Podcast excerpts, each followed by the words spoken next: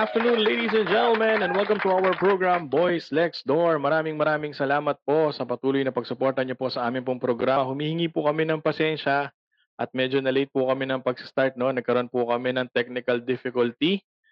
Pero sana po magtuloy-tuloy na po at sana po tunay na naayos na yung aming pong kinaharap kaninang problemang technical, no? So once again, this is Ralph. Good afternoon once again at maraming salamat nga sa hindi niyo po pagbitaw sa amin. Sa hindi na po pagtatagal, tawagin na po natin ang atin pong mga kasamahang abogado, mga nagagwapuhan. Unahin na natin, Attorney Ross Formoso. Hey Ross! Magandang hapon po sa lahat. Pasensya na po at medyo nahuli kami. Oh, kung alam niyo lamang po, kanya-kanya kaming problema technical. No? May kinakaharap ako, may kinakaharap si Attorney Ross. Si Attorney Jay lang ang medyo medyo petiks lang. So, introduce na natin siya, Attorney Ross. Attorney Jay Francisco. Attorney Jay. Akala ko ako yung susunod mong i-introduce eh. Ako yung walang problema, tapos si Ross pa inuna mo. Ay, nako. Stress na stress ako kanina. Akala ko hindi matutuloy yung show natin, ano? Ang aga ko pa namang sinet yung laptop natin and everything eh. Tapos kung kailan go live na, tsaka nagka-problema. But anyway, sana tuloy-tuloy na tula na, no?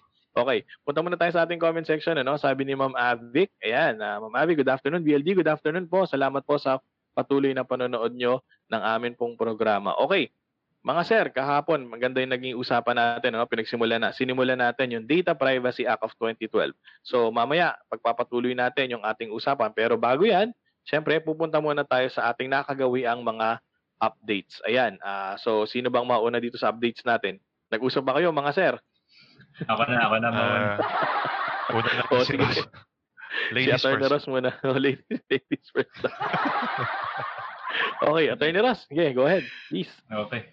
Dito po sa ating LTFRB, ano, sinasabi nga po yung patuloy nila na pag-upgrade ng ating po mga public utility routes. At ngayon po ang LTFRB magbubukas po ng panibago. 3 po ang bubuksan nila today. At ito po ang ruta na papunta Ayala to Alabang, Ayala to Binyan, and Pit X to Trece Martires.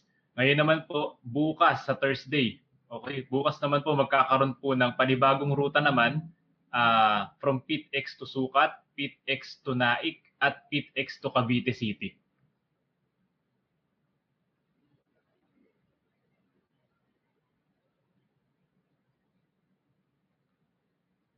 Oh, ano na? Wala ka na namang sound. Hindi, ito na ako. Actually, nagkakaproblema ako sa monitor ko. Hindi ko kayo masyado nadidinig. Eh, no? Pero umaasa na lang ako sa ano, no? Sa kaway nyo. Kaway kang Atty. Ross kung nadidinig mo ako. Hi. Thank you. Maganda yung ayuda na yan. Ano? LTFRB, 6 more bus routes. No? Malaking giginhawa syempre ng ating mga commuting public pagdating dyan, lalo na yung mga patuloy na pumapasok sa kanilang mga trabaho.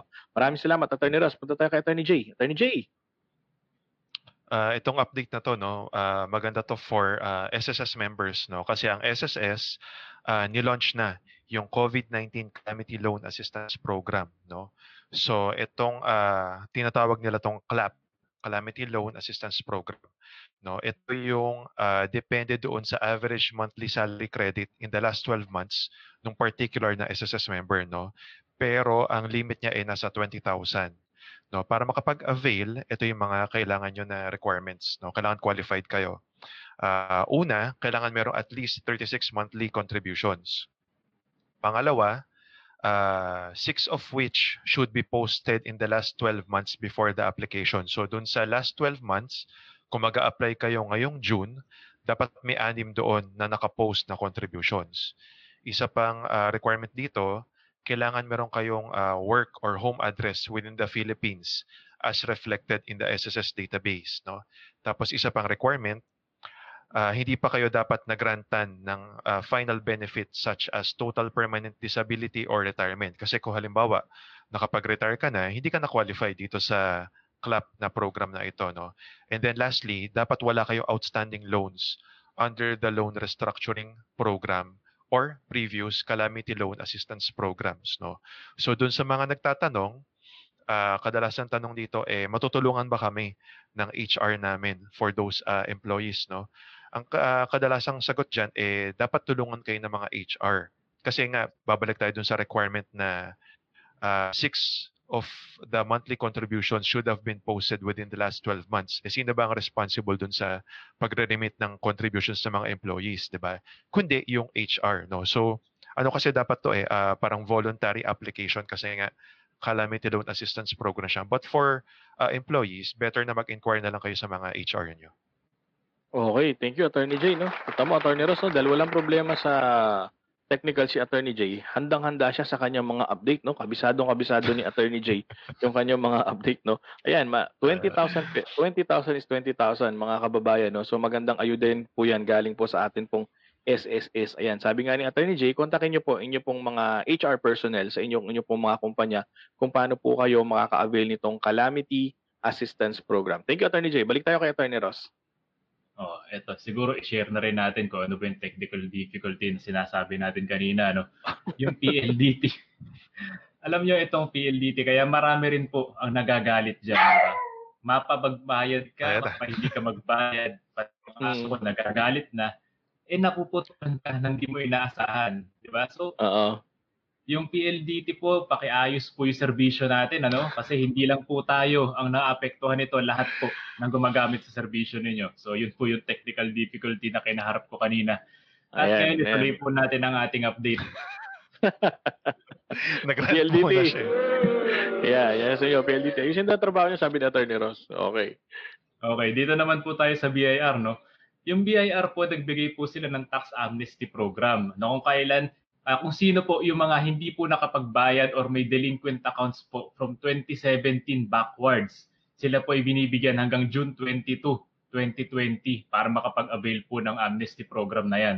Pero dahil nga po sa COVID-19, ang ginawa po ng BIR is in-extend po ang tax amnesty date. Hindi na po June 22, 2020. In-extend po yan up to December 31, 2020. So good. Sa mga tao po, sa mga taxpayer na gusto pa rin po mag-avail without penalty, yung po mga 2017 and backwards na inyong mga delinquency, pwedeng-pwede pa po na mag-avail ng tax amnesty program. Ayan, magandang balita yan, Attorney Ross, no? Yan yung madaming naghahabol nun. Sabi nga natin, habulin natin yung deadline kasi sayang. Ngayon naman, hanggang December 31 pala, binigyan pala tayo ng extension ng BIR. So hanggat maaari, no? Yung mga ano natin, yung mga kailangan nating i-resolve at kailangan nating ayusin sa BIR, naka-extend na po ang deadline nyo for your tax amnesty hanggang December 31 po of this year. Thank you, Attorney Ross. Balik tayo kay Attorney Jay. Since nag-rant si Ross sa PLDT, magra-rant naman ako ngayon tungkol sa Globe, no? Kasi nung ano, last Wednesday, tumawag sa akin yung Globe, no? Nag-aalok sila ng tawag dito, upgrade ng plan ng broadband. So ako naman, additional 200 from 5 Mbps magiging 25 Mbps daw. So laki, naisip, naisip ko for additional 200 pesos per month, hindi na ako blurred dito sa BLD, no? So last Wednesday, ano, binigay ko na yung verbal consent ko over the phone. Okay, pumayag na ako. Tapos ang sabi, i-check na lang daw yung Globe at Home app.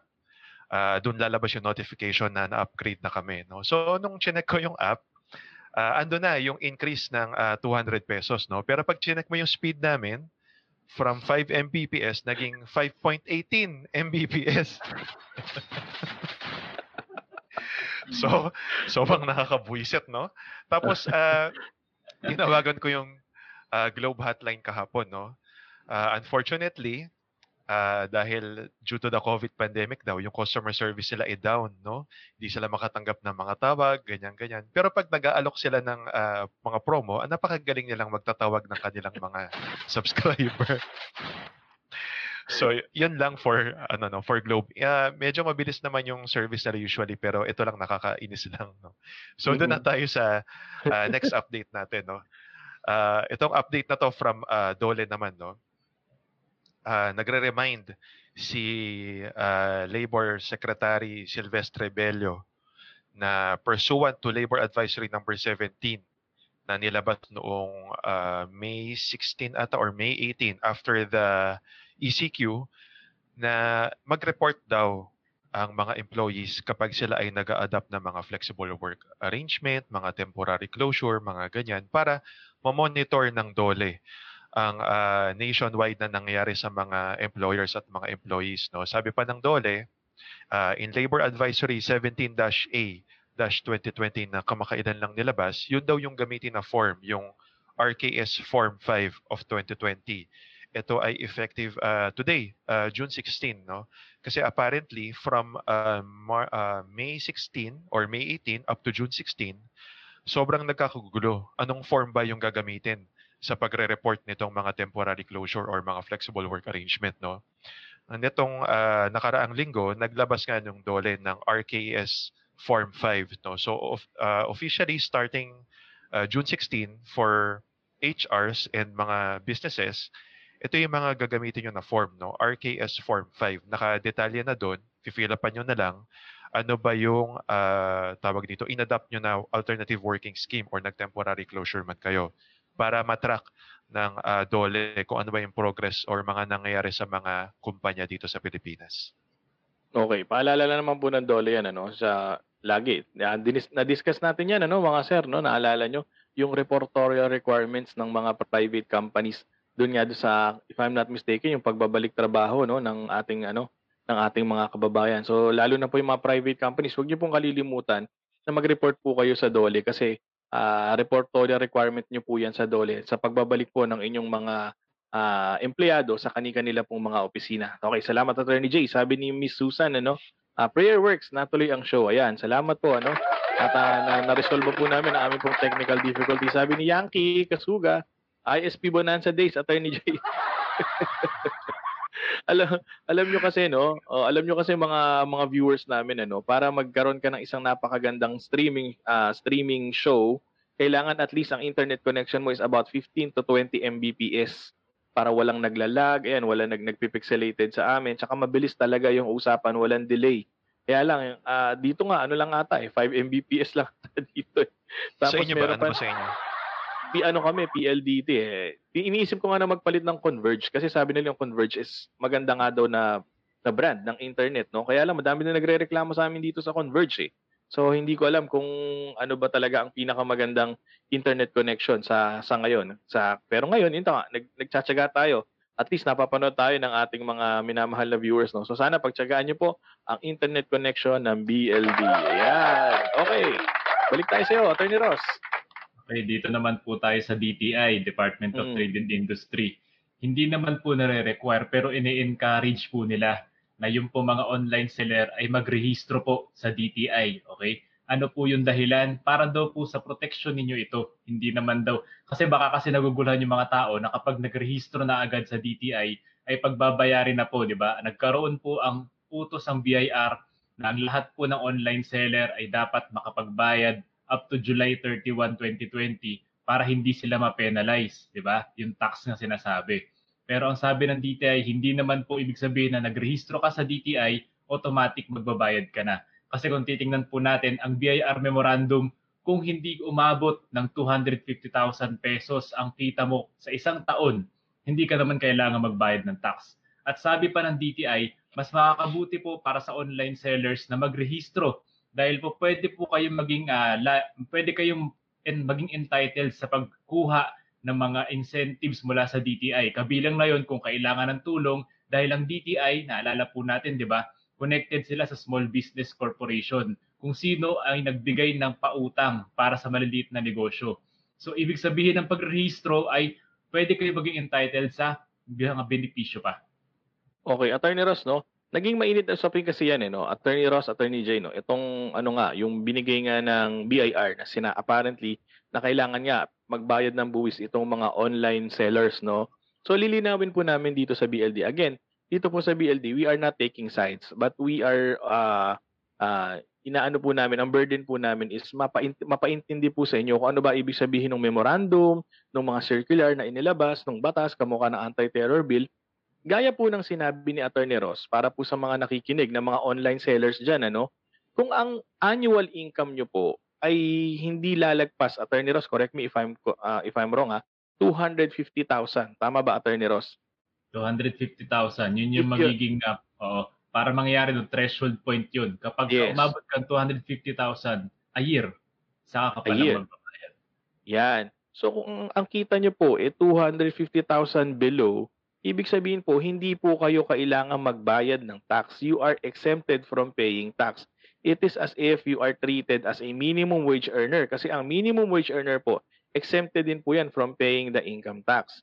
So ang tatamaan po dito mga ma'am, mga sir na mga online seller ay yung pong malalaki talaga ang kinikita sa online selling.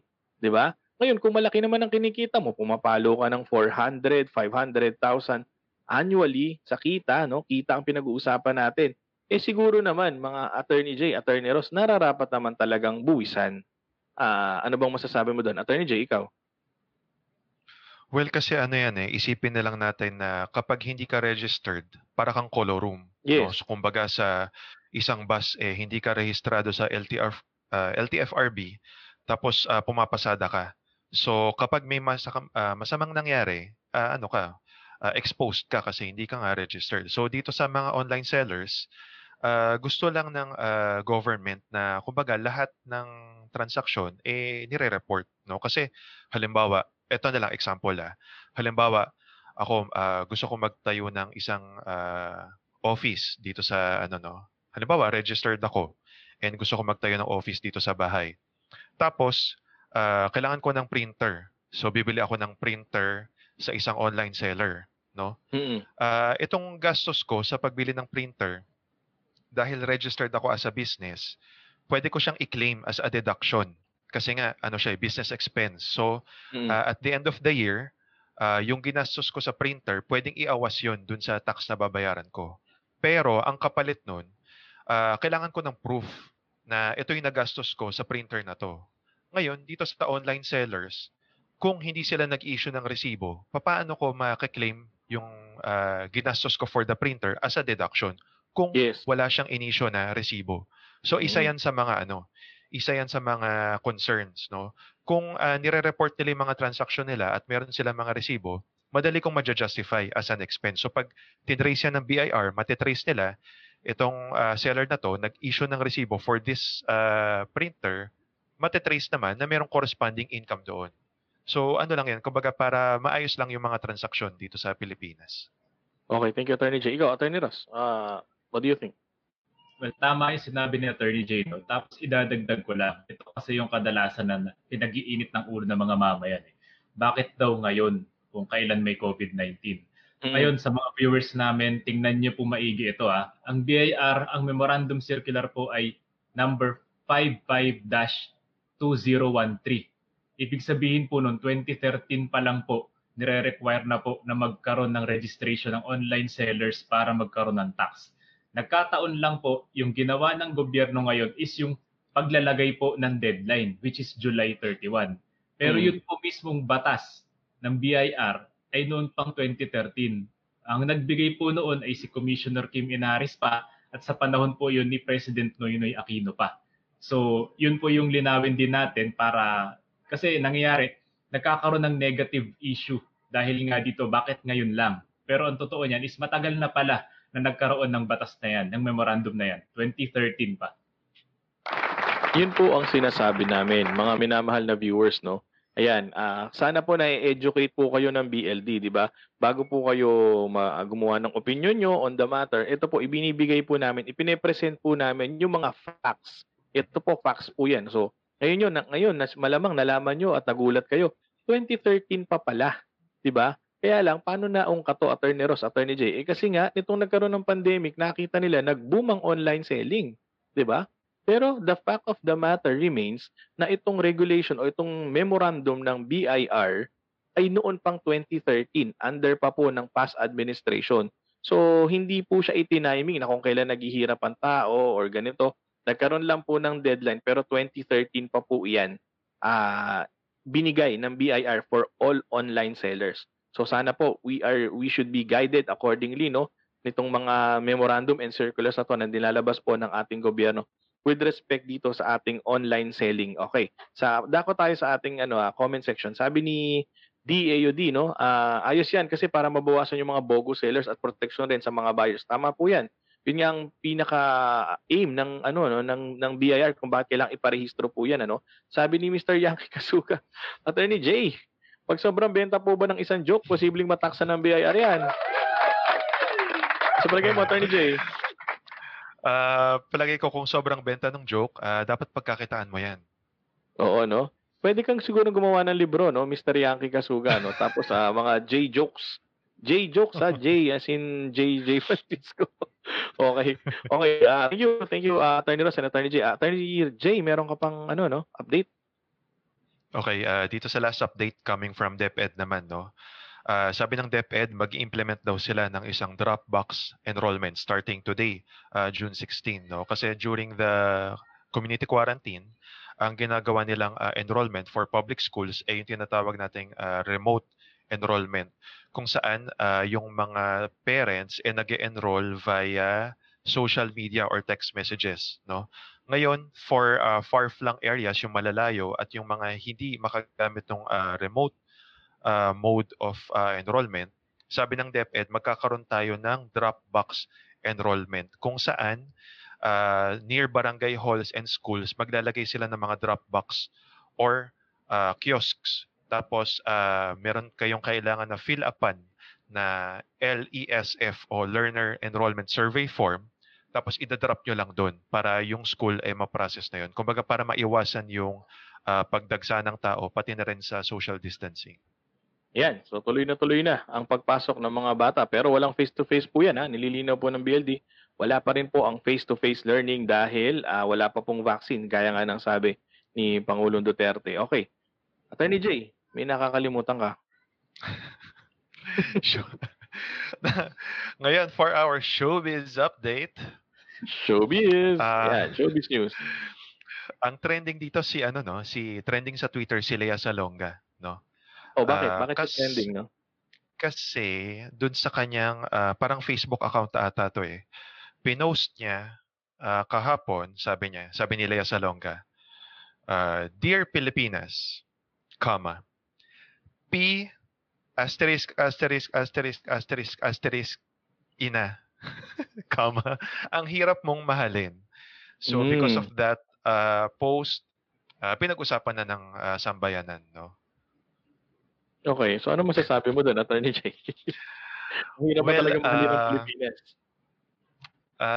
Medyo sa panahon ngayon kasi nga ano eh, hindi mo rin masisisi naman kasi medyo parang nakakapa din yung government sa pagka-handle na tong COVID situation.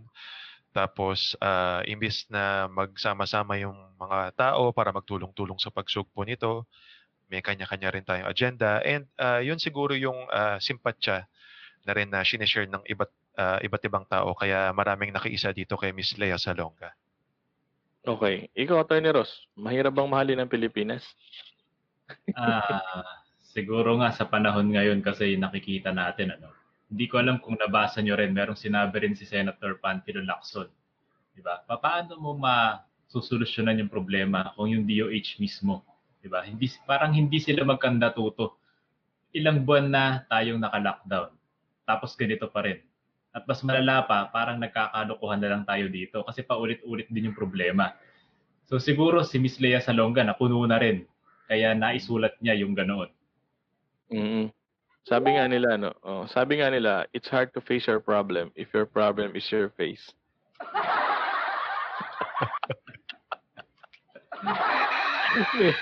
may masabi lang, ano? May masabi lang, ano? Bahala na, no? Eh, nandito tayo sa Pilipinas, no? Choice naman tayo. Kayo, may sinumpaan kayong responsibilidad at tungkulin, mga obligasyon dito sa bayang Pilipinas. Diba? So, paano ngayon yan? Attorney Jay? Hindi, diba? Hintayin na lang natin na may magreklamo at hindi namin ginagampanan ang sinumpaan namin. Okay, sabi ni, punta tayo comment section, no? Albert Miriam Canimo, hello BLD, watching from Las Vegas, marami pong salamat. Joellen Sebastian, more power BLD, God bless you more, watching po yan from Sydney, Australia. At syempre, yan, dahil po yan sa inyong request, kaya lagi po tayong may showbiz balita. Yan, galing kay Ms. Joy De Luna Kasuga. Yan, maraming salamat mga sir sa ating po mga updates. Punta na tayo, no, sa ating topic, no. Ayan, yung topic natin, ang pinamagatan natin sa atin lang kasi we were talking about the Data Privacy Act of 2012. Kahapon nahinto tayo, no. If I'm not mistaken, ang huli nating ang huling sumugot nito eh si Attorney Jay, no? Ang huling matang sinagot, Attorney Jay, yung privilege information na sinasabi, no? Tama ba? Ito yung huling mong sinagot, no? Privilege information. Tama. Okay. So, punta na tayo ngayon kay Attorney Ross. Attorney Ross, itong una kong katanungan, ano? Diniscuss ni Attorney Jay kahapon yung personal information tsaka yung sensitive information na napasaringan na niya ng konti, no? So, ano bang difference nito, Attorney Ross, with respect to the Data Privacy Act of 2012? The difference between personal information and sensitive information. Yan. Okay. Gamitin natin yung example kahapon ni Miss Mary. Ano? Di ba? Ang tanong niya, kung pwede ba halimbawa may tatawag sa HR, tatanungin, nandun ka ba nagtatrabaho or wala na at kung saan ka lumipat. Okay? Yung part na sinabi niya na kung doon nagtatrabaho, mas madaling ma-identify yun. Yes or no question yun eh. So yun papasok sa personal information. Ibig sabihin po ng personal information, madali malalaman. Halimbawa, ang tanong, anong pangalan mo? Diba? O, sasagutin ni Miss Mary Mary. Yun mismo, personal information yun. Ang personal information po ay sa Data Privacy Act. O pwede naman po siya na, kumbaga, malaman ng ibang tao. Basta susunod lang po, dun mismo sa provisions ng data privacy. Pasok ngayon tayo dito sa sensitive personal information. Doon sa tanong ni Ms. Mary, tinanong din niya doon, pwede bang malaman kung saan lumipat? Ayan, yung parte po na yan, yan na yung sensitive. Bakit? Hindi na po yan identification lang. Nanguungkat na po yan ng private life ng tao. So, ibig sabihin, ayon po sa Data Privacy Act, yung sensitive personal information na yan, yan po ay, syempre, hindi po pwede.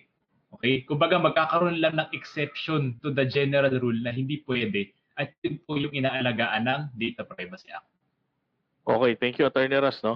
May pumasok lang tayo na comment Attorney Jay, no? Attorney Jay, siguro bukas kailangan ito na lang ang assignment mo, no? Ano po ba ang update kay Pinky Amador, Attorney Jay? Okay. So kailangan siguro mabigyan natin ng linaw, no? Yung pagwawala ni Miss Pinky Amador doon sa isang condotel, no? So tandaan mo assignment mo Attorney Jay, ha? Okay? Sige ba? Attorney Ross. Oh, ito kasi meron nagpapa-shoutout, no? Mga super idol nating kaibigan to. Unang-una natin si Idol Phil Adrian Canlas. Ayun. Nakaka-birthday lamang kamakailan. Maganda. Salamat sa panonood. Happy birthday, pare Phil. Sa isa pa nating idol, si Idol Cad Robert Capuno. Magandang hapon sa iyo. Maraming salamat sa pagsubaybay sa video. Yan. Salamat po sa patuloy na pagsuporta niyo po sa ating pong programang Boys Lex Door. Okay, tuloy tayo Attorney Ross. So, it matters, no? Sabi natin, does the difference matters? Yung next question ko Attorney Ross, ito nga na may difference ba talaga itong personal at sensitive information? Okay. Doon tayo sa, di ba, madali, identifiable. Balik tayo sa kanina. Tinatawag anong pangalan mo, madali yan. Pero ito, dito tayo papasok sa mas magandang pagtuunan ng pansin. Ano yung sensitive information? Okay? Yes. Dito tayo mismo sa batas, titingin. Ano po ba ang sensitive information? Ito po yung sumusunod, ha? Kung ano po yung race mo, ethnic origin mo, marital status mo, di ba? Marital status, age, kahit yung edad po, ha? Sensitive information yan. Color, and ito po, nakikita po natin yung nangyayari po dito sa Amerika kay George Floyd. Kasama po yan. Diba? Ang tanong dyan is yung ethnic origin, yung race niya, yung color niya. Yan po yung mga tinatawag na sensitive talaga. Religious group affiliation, philosophical or political affiliation. Bakit political affiliation? Marami na po nagkakaroon, di ba? Political persecution ngayon tinatawag. Lalo na po kapag nagkaroon ka ng mga kaliwa ka, yung iba hindi na kaagad hinahire, di ba? Dahil doon. Kumbaga, para makita natin ano yung sensitive information, yan yung mga bagay na hindi mo na generally kailangan para sa pagtatrabaho. Hindi mo na kailangang ilahad pa kung kani-kanino kasi iyan personal sa'yo. Di ba? Hindi na kailangan yan. Ito pa, kasunod pa, individual's health. Halimbawa, ano ba ang sakit mo? Di ba? Meron ka bang epilepsy? Meron ka bang cancer? Education, anong natapos mo? Ikaw ba umabot ng high school, elementary lang, college graduate? Genetic or sexual life. Hindi na po talaga dapat malaman ng ibang tao kung gaano kadalas or gaano katumal ang sex life mo. Wala na pong dapat makaalam nun, kundi kayo lamang. Okay? Oo nga, Attorney Jay, no? Huwag ka nang nagtatanong. Kung nagkaroon man Kung nagkaroon man po ng proceeding sa isang korte, nagkaroon ba kayo ng kaso, wala kayong kaso, nagkaroon kayo ng complaint, hindi na po kailangang malaman ng ibang tao yung mga yan. Okay. Kung halimbawa, meron din po na mga in-issue ang government agency. Ano ba in-issue ng government agency? SSS number, yan. Number, PhilHealth number. Yan po yung mga bagay na kasi sa panahon ngayon, ako, napakabilis po ng hacking. Baka malaman na susunod na ito. Titingnan po dyan yung hulog. Baka mamaya po yung mga hulog nyo, doktorin, na wala pa. So uulitin natin, ito pong mga ito ay sensitive information na hindi mo dapat sabihin sa iba unless magkaroon ka syempre, yung exception to the exception, yung papayag ka. Ikaw mismo sa sarili mo ang magsasabi na, sige, isisiwalat ko ito. Ayan, okay. At thank you, Attorney Ross. Attorney Jay, ha, tandaan mo, bawal isiwalat yung mga private matters, no? So, sa iyo lang yun, Attorney Jay, okay? Huwag mong masyado isisiwalat yun sa iba, no? Okay. So, you are telling me, Attorney Ross, na ako bilang isang, halimbawa, isang nilalang, isang citizen ng Pilipinas, pwede akong, ano ba tawag doon? Pwede kong i-refuse yung nanghihingi sa akin ng mga sensitive information. Tama ba? Yung yes, mga binanggit mo, pwede ko. Pwede, no? Pwede ko siyang, pwede kong sabing, no, hindi ko, may karapatan ako na hindi ko sabihin, may karapatan ako na hindi ko i-divulge, may karapatan ako na itago sa akin sarili because I feel that this information are private, 'di ba? 'Di ba? Tama, tama, Attorney Ross, no? 'Yun ang pagkakaintindi natin, ano? Ngayon, pasok ako ngayon sa iyo, Attorney Jay. 'Di ba? Kasi under the Data Privacy Act, nga, meron akong karapatan na i-withhold tong mga information na 'to. Ayun, Attorney Jay, my question is, meron ba itong mga exception na kung saan hindi natin pwedeng i-apply ang Data Privacy Act? Well, ano yan, no? Explicit yan sa batas. Kumbaga, nakalagay yun. Ano yung mga hindi covered nung scope ng Data Privacy Act? Yung iba doon, ano na, common sense. Yung iba naman, binigyan lang na emphasis para lang klaro dun sa public, no? So, bigyan natin ng mga example para malinaw, no? Okay. Una dito, information tungkol sa mga individual na employee ng isang government institution na okay, connected sa kanilang position or functions, no? So, gawin natin example dito si DOH Secretary Duque, no? So, example, yung isang example natin na hindi covered nung data privacy, yung the fact na officer or employee ng isang government institution. No? So si Secretary Duque, hindi niya pwedeng itago na siya yung secretary ng DOH kasi parang 'di ba? Anong sense nun? Bakit mo pa kailangan hindi i-disclose na ikaw eh secretary ng isang government institution, no? Pangalawa, ito medyo ano to, medyo personal pero kasi ano eh, public, ano kasi to eh, public office, 'di ba nga, is a public trust. Yes. So, example dito eh, title, business address and office telephone number ng tao na 'yon, no? So, kung ikaw si Secretary Duque, hindi mo pwedeng itago ano yung trunk line mo, ano yung office address mo, anong floor ka sa building na to. Yes. Local number. Hindi mo pwedeng i-ano yun, itago na protected ka under the Data Privacy Act. Eh, opisyalis ka ng gobyerno tapos itatago mo yun. So medyo common sense din, no? Yung isa naman dito, ito ano din to, for private employees, personal to eh. Pero for public, medyo ano rin to, sinisiwalat nila or out in the open lang, no? Classification, salary range and responsibilities of the position held by the individual, no? Kasi for government, tandaan natin, meron yan yung mga salary grade, no? So kung halimbawa ikaw eh nag-a-apply ka na isang court stenographer, nakalagay diyan parang salary grade ganito, 17, ganyan, 18 ata yun, ayun. So pag check mo yung batas ng salary grade, makikita mo doon yung range. So meron kang idea magkano yung sinasahod ng tao na to.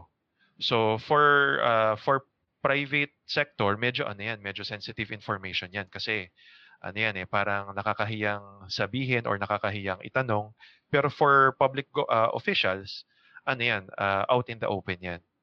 No? Okay. Isa pa dito, pangalan ng tao sa document na in the course of employment with the government. So halimbawa, IATF, naglabas sila ng resolution. So kung pipirma doon si Secretary Nograles, hindi niya pwedeng ano yun, ilihim na, kumbaga, hindi ko pwedeng pakita itong pirma ko dito or hindi ko pinirmahan to. Kasi ano yan eh, yun nga, public, ano yan eh, public matters yan eh. So hindi pwedeng covered ng data privacy yan. Okay. Po, marami pa itong example. Siguro magbigay na lang tayo ng mga example para madaling naintindihan. Yes. Isa naman dito, yung mga individual na may service contract sa government. So, halimbawa, ikaw nanalo kang contractor na gagawa ng isang government office. No? So, halimbawa, pagpalagay natin si Bayani Fernando na construction company, siya yung gagawa ng bagong, example lang to ha, hindi kasi ako updated sa mga government contracts with Supreme Court.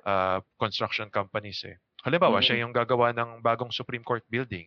So the fourth yan, pwedeng... ano? Tama ba? The fourth gagawin ng Supreme Court. Doon ba ililipat? Tama ba? Attorney Jay, Attorney Ross? Parang ililipat ata nila doon eh. The fourth, no? So halimbawa, no, siya yung gagawa ng Supreme Court building. Hindi mo pwedeng itago sa public na ikaw yung contractor nito. Tapos hindi mo rin pwedeng itago yung details ng contract nyo kasi subject to public scrutiny yan eh. No? Yes. Isa pa yan sa mga example na hindi covered ng Data Privacy Act.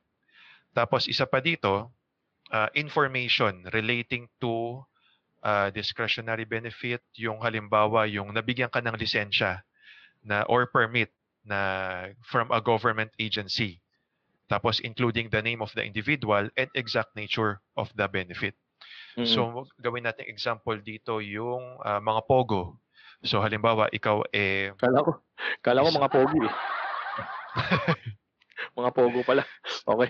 So halimbawa, ikaw isa kang pogo, tapos nabigyan ka ng lisensya ng PAGCOR na mag-operate ng pogo sa Philippines, automatic ano 'yun, hindi mo pwedeng itago 'yun kasi ano 'yan eh, public ano 'yan eh, public information 'yan, public record 'yan.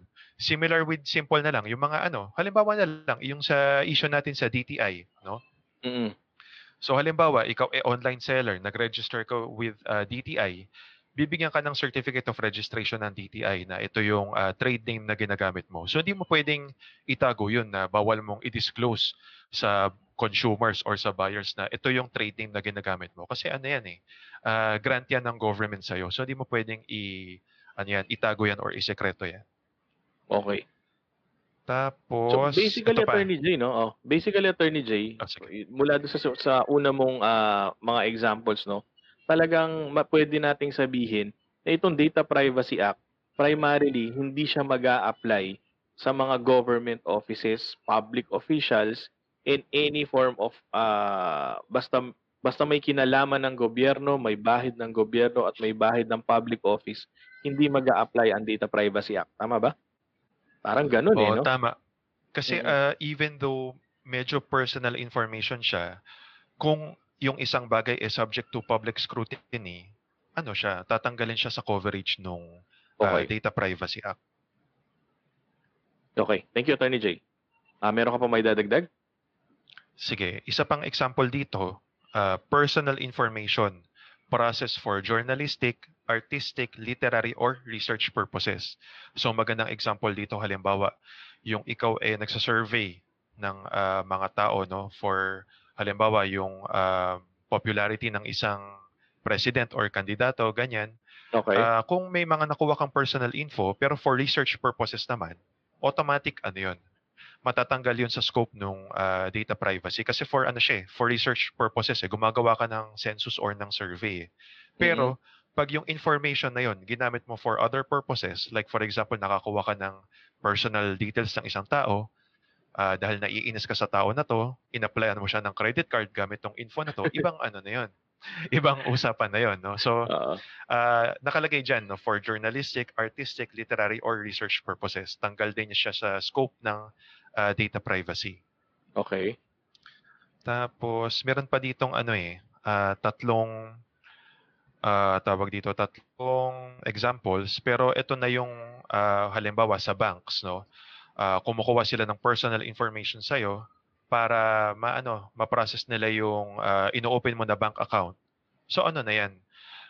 Tawag dito, parang binibigyan mo ng consent mo niyan eh. So medyo ano na yan, considered as hindi na siya covered nung data privacy unless gagamitin ng banks for other purposes. Okay, thank you Attorney Jay, no. Sabi ni Ms. Joy, no, may isang question sa isang job application test na tinanong kami ng how's your sex life. So bawal pala 'yon. Bawal 'yun, 'di ba? Tama po 'yun, Attorney Ross, no. Bawal 'yun eh, no. Kasi nga it's a private matter, no. Tama ba? Hindi ko rin magets, no, bakit kailangan tanungin 'yun. Ano ba yung baka naman it has something to do, Ms. Joy, no? Siguro magdagdag ka ng facts dito kasi sa pag-unang basa, hindi naman kailangan na isabihin pa kung ano yung sex life mo dahil iyan ay trabaho. Hindi ko lang alam kung anong klase yung work na kailangan, related ba yan or kung ano man. Pero hindi po yan kailangang malaman ng taong yun. Oh, hindi na. Pwedeng niyo pong ano 'yun. Lagyan niyo na lang NA, no? O kaya NB, none of your business.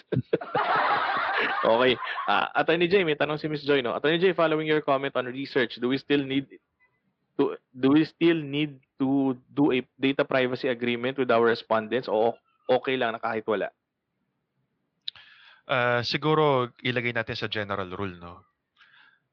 Ang general rule kasi is personal information, confidential siya, and subject siya sa provisions ng Data Privacy Act. Ngayon, even though merong mga exceptions or exempted doon sa coverage ng Data Privacy Act, for your own protection, mas maganda pa rin na kunin mo yung consent ng tao na kinukuhanan mo ng personal information. Kasi even assuming na covered ka or exempted ka doon sa coverage ng Data Privacy Act, kapag may nagreklamo sa'yo, and nagkaroon pa kayo ng kaso sa Data Privacy na Commission, tawag dito, kailangan mo pang i-prove na covered ka ng exemptions, no? Pero kung meron kang added protection, na meron kang consent form from the, ano tawag doon, respondent ba tawag sa ganun? Yung kinukuhanan mo ng information. Oo, parang ganun. Ano yan? Added protection yan sa'yo. So aside from papatunayan mo na ikaw eh exempted institution, meron kang consent form na pinirmahan nung tao na yun at willing niyang binibigay yung consent niya, ano ka nun? Protected ka nun. So I think even though exempted, better na meron pa rin consent form para sigurado lang. Okay. Thank you, Attorney Jay. Thank you for your answer. Sabi nga ni Ms. Joy, no, follow up dun sa kanyang binanggit kanina na nagtinanong sila how's your sex life, no? Ano naman daw yun? Before the Data Privacy Act. At sabi naman daw nung noon sila ay nag-apply, pwede din naman leave it blank na lang daw kung talagang uncomfortable. Talaga medyo uncomfortable nga naman na sagutin yun, ano, in a job interview or job application, ano. Okay, Attorney Jay, Attorney Ross, kanina pinag-usapan natin, ano, yun yung sinasabi niya na mostly itong Data Privacy Act ang tinatamaan nito yung mga public officials and yung mga government officials, no. May katanungan ako eh, kasi di ba, for example, nabanggit kanina ni Attorney Ross na hindi mo na kailangang i-divulge, halimbawa you're undergoing kaya meron kang cancer or meron kang serious illness, no, pneumonia. Pero tandaan natin, ano, kanina public ang pinag-usapan natin, public official. Ito private matter naman. In the case of an insurance, Attorney Ross, 'di ba? Hindi tama ba na hindi dapat mag-apply ang Data Privacy Act at kailangan i-divulge mo yung mga information na kagaya nito in an insurance contract or insurance insurance application, Attorney Ross? Magkaiba po kasi, di ba? Ito pong Data Privacy Act, ito po ay special law. Yung pong sa insurance naman, di ba? Insurance code, isa pa hong klase ng batas yan. At yes, malinaw po doon na kailangan sabihin mo, kasi syempre makaka-apekto yan doon sa insurance policy. Ano ba yung ibibigay sa'yo? Kailangan ba mas malaki? Kailangan mas maliit yung coverage? At malalaman yon kapag sinabi mo kung ano yung karamdaman mo. Titingnan mo kasi ano yung relasyon ng data na ibibigay mo. Importante ba ito para makuha mo yung tamang serbisyo? Kasi yes, kung halimbawa, itatago mo, o punta na lang tayo sa mas bago-bago rin na batas, di ba? Itong panahon ng COVID-19, meron po nangyayari, itinatago po na may sintomas na nagpunta ng ibang bansa at nagkaroon ng COVID-19-like symptoms. Yes. It turned out asymptomatic pala, nakahawa, di ba? meron pong batas dyan na kapag tinago mo ang isang sakit mula dun sa mga tao, sa mga doktor, sa DOH, yan po yung mga tao na pwede talaga na makakuha ng impormasyon na yan dahil sa isa pang special law. Po pwede po maging exception yun. So titingnan po natin, itong Data Privacy Act special law po ito, pero meron pa hong ibang batas na naipasa ang Kongreso na dapat tingnan natin kasi iyan po ay sabay-sabay na nag-a-apply, hindi lang po itong batas na ito. Ayan. Kumbaga titingnan natin kung paano i-reconcile yung dalawang special law na yan, ano? Kung sino ba yung mag-govern over the other.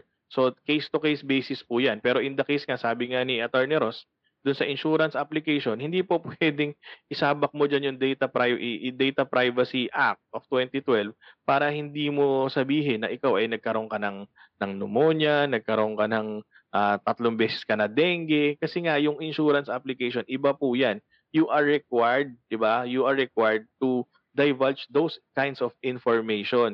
Kasi kung hindi, lalabas po na magkakaroon sila ng misrepresentation. Tama ba, Attorney Ross? Oh, yan, mangyayari po noon, madi-deny po yung application ninyo. At kung meron mang policy, kung nagkaroon man po ng, syempre, shortcoming dahil hindi inaasahan na yun pala yung meron kang ganong klaseng history ng sakit, hindi po magiging liable yung insurance company. Kasi nagkaroon po ng misrepresentation yung nag-apply. Oo, especially kung hindi aabot ng 2-year period, yung tinatawag na contestability clause, no?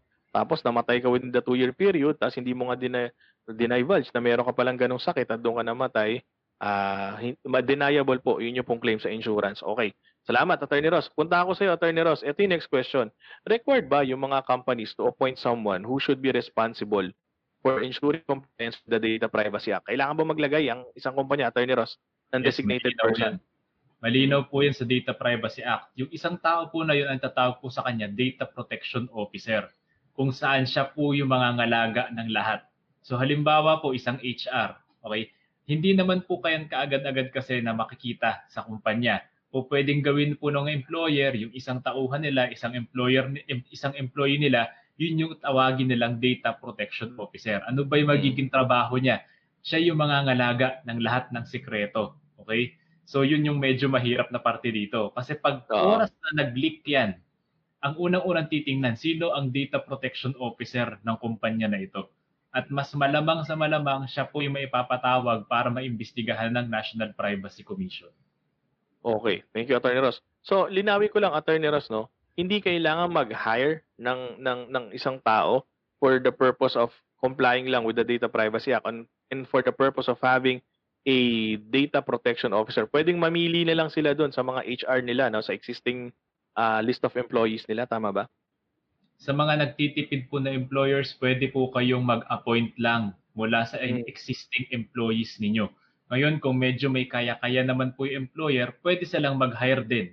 Kumbaga, binibigyan po ng kalayaan ng employer, basta ang importante, magkaroon po kayo ng Data Protection Officer. Okay. Thank you, Attorney Ross. May follow-up question ako dyan. Since sabi mo nga, kailangan ng kada kumpanya na magkaroon ng Data Protection Officer. My next question, Attorney Ross, pwede bang more than one ang Data Protection Officer sa isang organization? Yes, po pwede yan. Kasi ang sabi lang naman sa batas, at least magkaroon ng Data Protection Officer. Pero hindi po ito nililimitahan sa isa lang. Lalo na kung sobrang laki po ng kumpanya at kailangan nyo po ng mas maraming tao para magtago nito mga impormasyon na ito, mga laga nito mga impormasyon na ito, pwedeng-pwede po. Okay. Siguro dito natin tatapusin, ano? Tapos bukas, tapusin na natin talaga yung discussion natin with respect to this Data Privacy Act. Attorney Ross, last question ko na lang sa'yo, no? How is privileged information treated by the Data Privacy Act? Ano ang treatment ng data ng privileged information under the Data Privacy Act? Okay. Ang privileged information po kasi, pag tinignan po natin sa rules of court pa lang, talagang protektado na po yan. Ibig sabihin, hindi po yan po pwedeng mag-divulge na mga impormasyon dyan. O, ano ba yung example nito? Halimbawa po, doktor at pasyente. Diba? Ibig sabihin po nun, kapag sinabi ng pasyente sa doktor, ito yung karamdaman ko, at syempre yung doktor in-examine yung pasyente, hindi ka agad-agad pwedeng sabihin ng doktor na, ito palang si patient ganito, merong ganitong sakit. Or ito palang si patient ganito, mamamatay na. Hindi po niya kaagad pwedeng sabihin. O isa pa, kung halimbawa pare, at isa kong confessant, taba? Masalitang yun. Confeso. Kumbaga hindi kaagad masasabi bakit? Kasi kaya nga nagkaroon ng privileged communication. Sinabi mo 'yan doon sa isang tao kasi sobrang tiwala mo doon sa tao na 'yon. So hindi yan po pwedeng ilabas. Katulad po rito, yung Data Privacy Act, kung ano po yung pinoprotektahan dati doon sa Rules of Court nga pagdating sa privileged information, o pwede rin pong protektahan dito sa Data Privacy Act. Ibig sabihin, kung nagkaroon kayo ng usapan sa doktor ninyo, hindi niyan dapat ilabas ng doktor ninyo. Okay? Pwede po kayong magkaroon ng kaso kung halimbawa ilalabas niya kaagad ang impormasyong nalaman niya sa pag-i-examine sa iyo. Kasi malinaw po sa Data Privacy Act na kung ano man po yung privileged communication, irerespeto pa rin yan kahit sa batas na ito. Oh, yan. Okay. So, huwag kang mag-alala, Attorney Jay, no? Hindi ba banggitin ni Doc Gino na may kulugo ka sa kilikili? Ganon, Attorney Jay. Bawal daw. Bawal daw yung protected daw ng data privacy act kasi privileged information, Attorney Jay, no? Sabi ni Miss Joy, noted, Attorney Jay. Thanks for the clarification. You're the best. You're the best, Attorney Jay. Okay. Gaya nga ng sinabi natin, ano? So dito po muna natin tatapusin ang ating pong discussion for this episode. No? Bukas tatapusin na natin yung ating discussion with respect to our topic, Data Privacy Act. No? So kayo po may mga katanungan na naiipon, ano? We encourage you na to send it to our private messenger. Nandyan po siya sa baba at yan po siya para po siyang tren, ano, napaikot-ikot lamang siya sa aming ilalim, ano. Okay, o kaya po habang naka-live po tayo, pwede niyo pong ilagay siya sa amin pong comment section box. Attorney Jay, ito pa. Sabi ni Miss Joy, dapat ba binabasa talaga ang terms and conditions ng credit card? Magkano po kaya ang fee niyo kung ipapabasa ko sa inyo ang terms and conditions? Miss Joy, no, may manager po sila, no. Tayo na lang po ang mag-usap after the show. Pagdating po sa mga usapang ganyan ay meron po silang manager at ang pangalan po niya ay joke lang po. Sige po, pwede po kayong mag-usap after ng show. Okay. So it's been a very very fruitful discussion once again, ano. Maraming salamat kay Attorney Ross at kay Attorney Jay, no. Kahit nagkaroon tayo ng technical difficulty ay hindi kayo bumitaw at nairaos natin ang episode natin, show natin for today. And with that, yan. Palakpakan tayo. So for now, magpapaalam muna tayo, Attorney Ross. Muli po, maraming salamat sa pagsama sa amin. Doon po sa may mga katanungan pa po, huwag po kayong mahiya magpadala ng message sa amin at sasagutin po namin lahat yan, bale, on Thursday na kasi bukas tatapusin po natin tong Data Privacy Act. Thank you, Attorney Ross. Alright, Attorney Jay. Nagulat ako dun sa sinabi ni Ross. Akala ko wala tayong show bukas.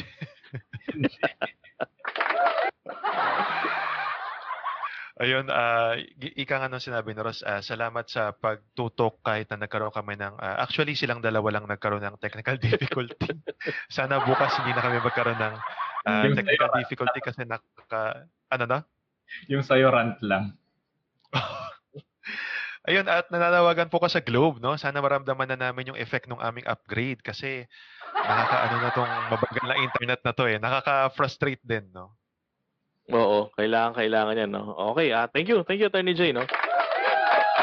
Ayan, so bukas po, ano, sisikapin po namin na hindi po kami malate sa atin pong tipanan tuwing 2:00 PM, ano?